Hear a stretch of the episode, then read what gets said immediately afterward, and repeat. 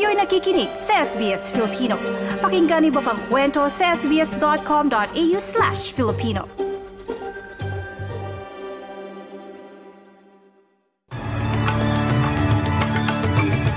Sa ulo ng mabalita ngayong biyernes, ikadalawamput-dalawa ng Desyembre taong 2023. Pagtanggi ng Australia sa hiling na tulong ng Red Sea Task Force, ipinagtanggol ng gobyerno.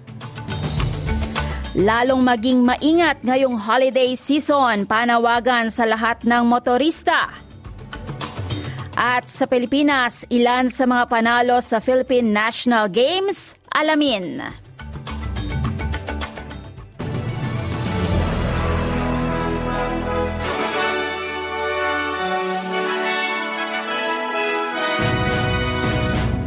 Sa mga balita, Australia patuloy nagagampan sa mahalagang papel sa lahat ng pangunahing pandaigdigang kaganapan.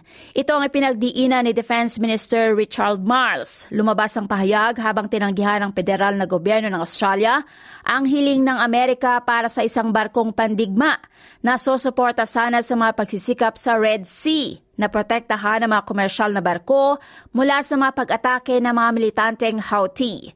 Ang ruta ng kalakalan sa Red Sea ay isa sa pinakamalaki sa mundo pero kamakailan ay humarap sa mga pag-atake ng mga barko na dumadaan doon. Kaya maraming kumpanya ang napilitan na gumamit ng ibang daan na mas magastos. Ani Mars sa kabila ng desisyong tanggihan ng hiling ng US, Tutulong naman ang Australia sa mga bagay na mahalaga itong makibahagi.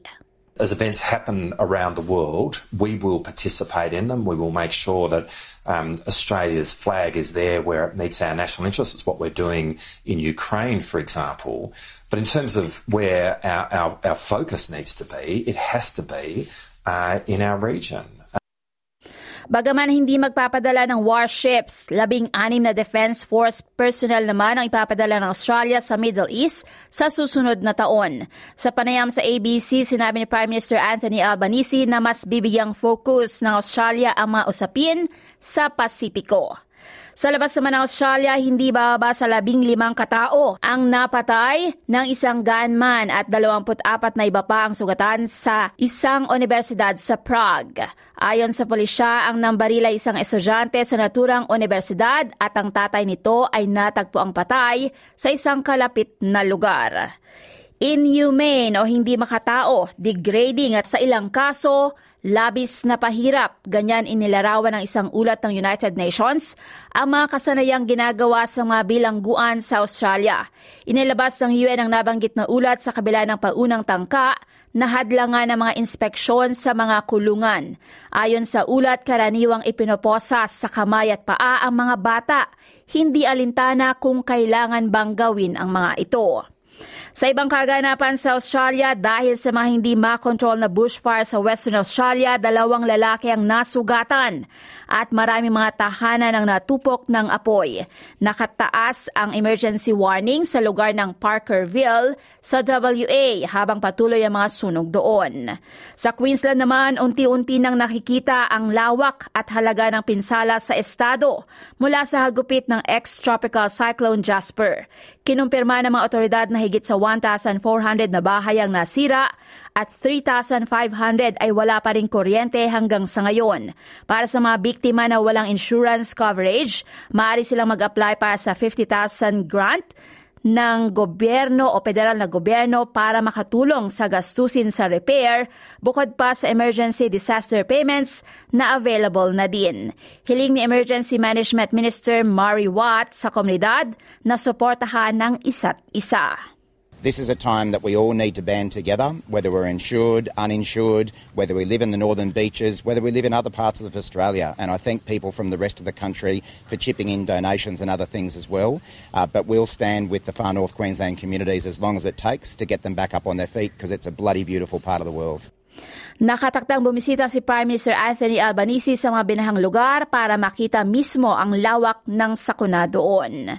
Sa Northern Territory, opisyal na ang pagbabago ng liderato sa panunumpa sa tungkulin ng dating treasurer na si Eva Lawler. Si Lawler ay pinili ng pamalang Labour nang walang tumutol, kasunod ng caucus noong biyernes ng gabi. Sa pagsisimula naman ng holiday season, lalo pang pinag-iingat ng mga otoridad ang lahat ng motorista sa kanilang pagmamaneho. Nakikita ang pagtaas ng mga insidente ng banggaan sa kalsada sa panahon ng bakasyon sa Australia. Ngayong taon, tumaas ng higit 6 na porsyento ang bilang ng mga namatay sa kalsada sa kabuuan ng bansa. Pinaalala sa lahat na huwag gumamit ng mobile phone habang nagmamaneho. Sa Pilipinas naman, halos patapos na mga pambansang laro ng Batang Pinoy National Championships at Philippine National Games na sinimulan noong linggo December 17 at magtatapos ngayong araw December 22. Sa ulat ng Philippine News Agency sa tala ng mga medalya kahapon Webes, naunguna ang Baguio City sa Batang Pinoy National Championships. Panalo ito ng 17 gold, 16 silvers at 28 bronze. Hangad ang lungsod ng Baguio na muling makuha makuha ang overall championship na kanilang hawak noong nakaraang taon. Pumapangalawa naman ang Cebu City na may 17 gold, 14 silver at 19 bronze. Third placer naman ang Davao City na may 16 golds, 14 silvers at 12 bronze. At sinundan ng Pasig City, Mandaluyong, Zamboanga City, Quezon City, Leyte at Rizal.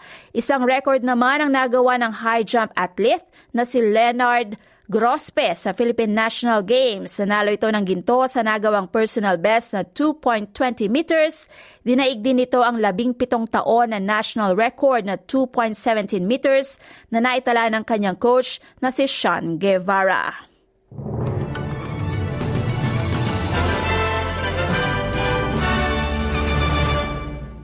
Sa palitan ng salpi, ayon sa Reserve Bank of Australia, ang isang Australian dollar katumbas ng 67.48 US cents. Sa Bangko Sentral ng Pilipinas, ang isang Australian dollar katumbas ng 37 pesos and 55 centavos. Ang isang US dollar naman ay may papalit sa 55 pesos and 81 centavos.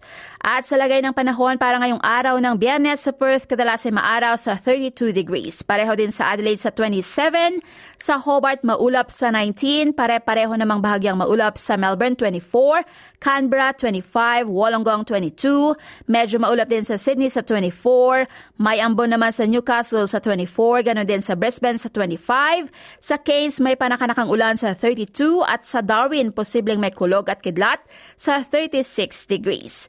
Ang pinakamait na mga balita sa oras na ito. Annalyn Vilata para sa SBS Filipino. Para sa iba pang mga ulat at kwento, bisitahin ang sbs.com.au forward slash Filipino. Magandang umaga!